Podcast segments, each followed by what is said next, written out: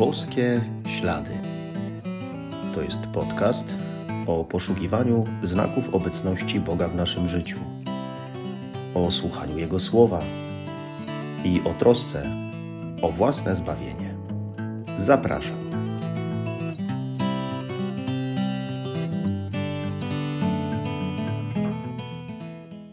Witam serdecznie.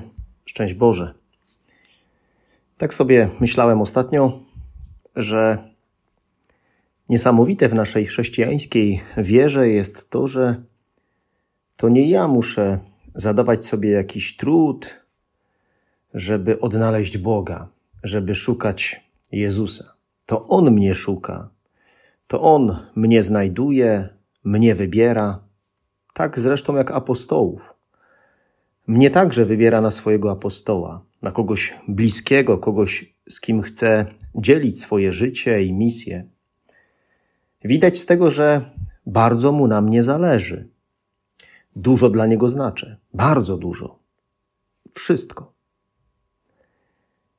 Posłuchajmy słów Ewangelii według świętego Mateusza. Gdy Jezus posłyszał, że Jan został uwięziony, usunął się do Galilei. Opuścił jednak Nazaret i przyszedł i osiadł w Kafarnaum nad jeziorem, na pograniczu ziem Zabulona i Neftalego. Tak miało się spełnić słowo proroka Izajasza. Ziemia Zabulona i ziemia Neftalego na drodze ku morzu za Jordanie, Galilea Pogan. Lud, który siedział w ciemności, ujrzał światło wielkie i mieszkańcom cienistej krainy śmierci wzeszło światło. Odtąd począł Jezus nauczać i mówić: Nawracajcie się, albowiem bliskie jest Królestwo Niebieskie. Przechodząc obok jeziora Galilejskiego, Jezus ujrzał dwóch braci: Szymona, zwanego Piotrem, i brata jego Andrzeja, jak zarzucali sieć w jezioro. Byli bowiem rybakami. I rzekł do nich: Pójdźcie za mną, a uczynię was rybakami ludzi. Oni natychmiast, zostawiwszy sieci, poszli za nim. A idąc stamtąd dalej, ujrzał innych dwóch braci, Jakuba, syna Zebedeusza i brata jego Jana, jak z ojcem swym Zebedeuszem naprawiali w łodzi swe sieci. Ich też powołał, a oni natychmiast zostawili łódź i ojca i poszli za nim. I obchodził Jezus całą Galileę, nauczając w tamtejszych synagogach, głosząc Ewangelię o Królestwie i lecząc wszelkie choroby i wszelkie słabości wśród ludu. Jezus wyrusza na poszukiwanie człowieka. Bierze się do pracy, która jest misją miłości. Będzie szukał ludzi, będzie mnie szukał.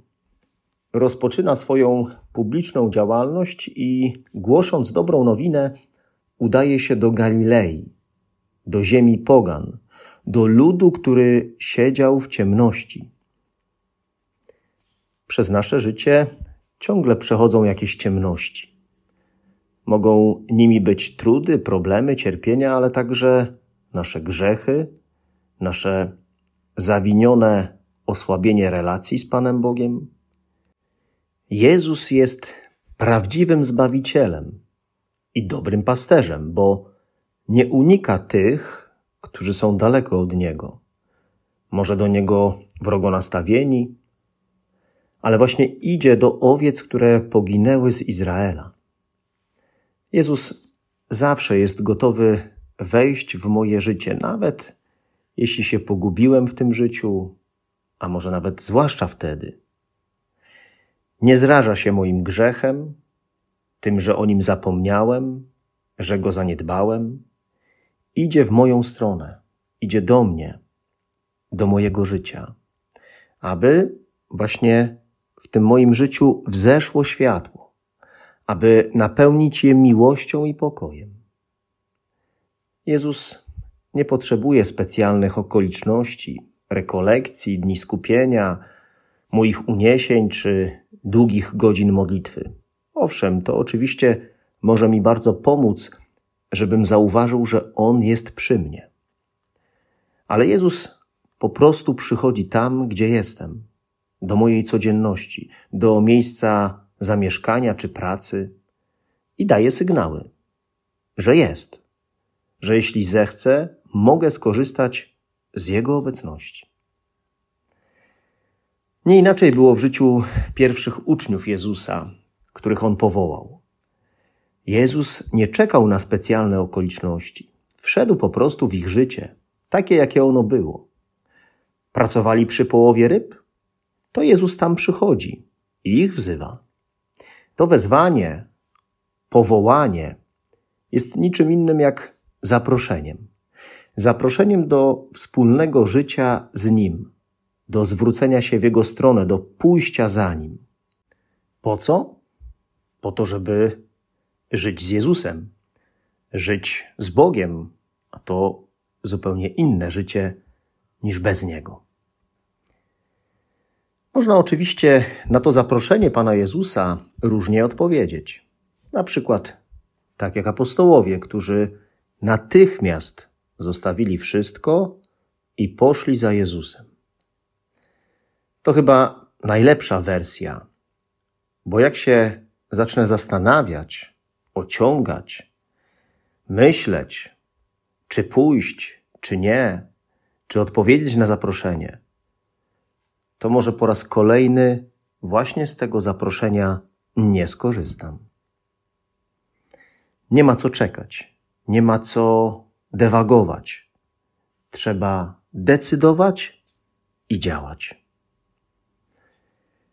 To zaproszenie Jezusa jest ciągle aktualne i ciągle ponawiane przez Niego w różny sposób. Bo nie chodzi tylko o powołanie życiowe, o bycie mężem, żoną, rodzicem, księdzem, bo Jezus zaprasza nas do różnych rzeczy w ramach naszego powołania. Do tego, żeby być na przykład gorliwszym księdzem, bardziej kochającym ojcem, i oczywiście daje od siebie do tego siły.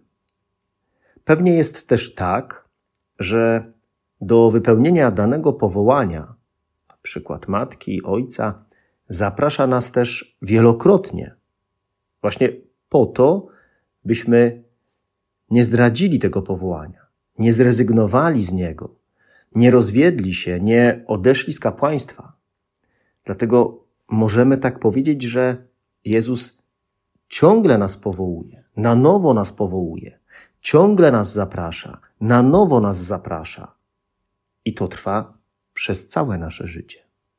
To rzecz niesamowita, y, zagwarantowana przez Niego, że właśnie choćbym był w najtrudniejszym momencie swojego życia, to On chce być przy mnie, chce być ze mną i zaprasza mnie do tego, żebym ja zgodził się na to, by mnie przez to, co przeżywam aktualnie, przeprowadził.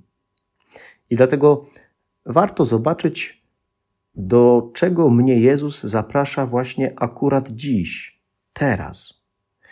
Bo odpowiedź na Jego zaproszenie może zmienić moje życie i to bardzo, tak jak zmieniło się życie apostołów. Jezus kocha nas mimo naszych niewierności wobec Niego i mimo naszych grzechów. Żal by było zmarnować taką miłość, Jego miłość, taką Jego wierność. Żal by było zmarnować takie Jego zaproszenie. I dlatego czasami trzeba coś poświęcić na rzecz tej miłości między mną a Jezusem. Może poświęcić łódź, a może coś innego. Nie można mieć w życiu wszystkiego. Nie da się być w małżeństwie i jednocześnie w nim nie żyć, czy w kapłaństwie i być poza nim. Decydując się, trzeba nieść tego konsekwencje, walczyć o wierność w tym, do czego zaprosił mnie Jezus. Warto pamiętać, że to On daje siłę, szczególnie do tego, by kochać i to kochać wtedy, kiedy to trudne. Bo prawdziwa miłość to nie ta, która szybko się rozpala jakimś wielkim płomieniem i po niedługim czasie gaśnie. Ale prawdziwa miłość to ta, która trwa mimo różnych niepowodzeń i trudności. A taka miłość ma swoje źródło w Bogu.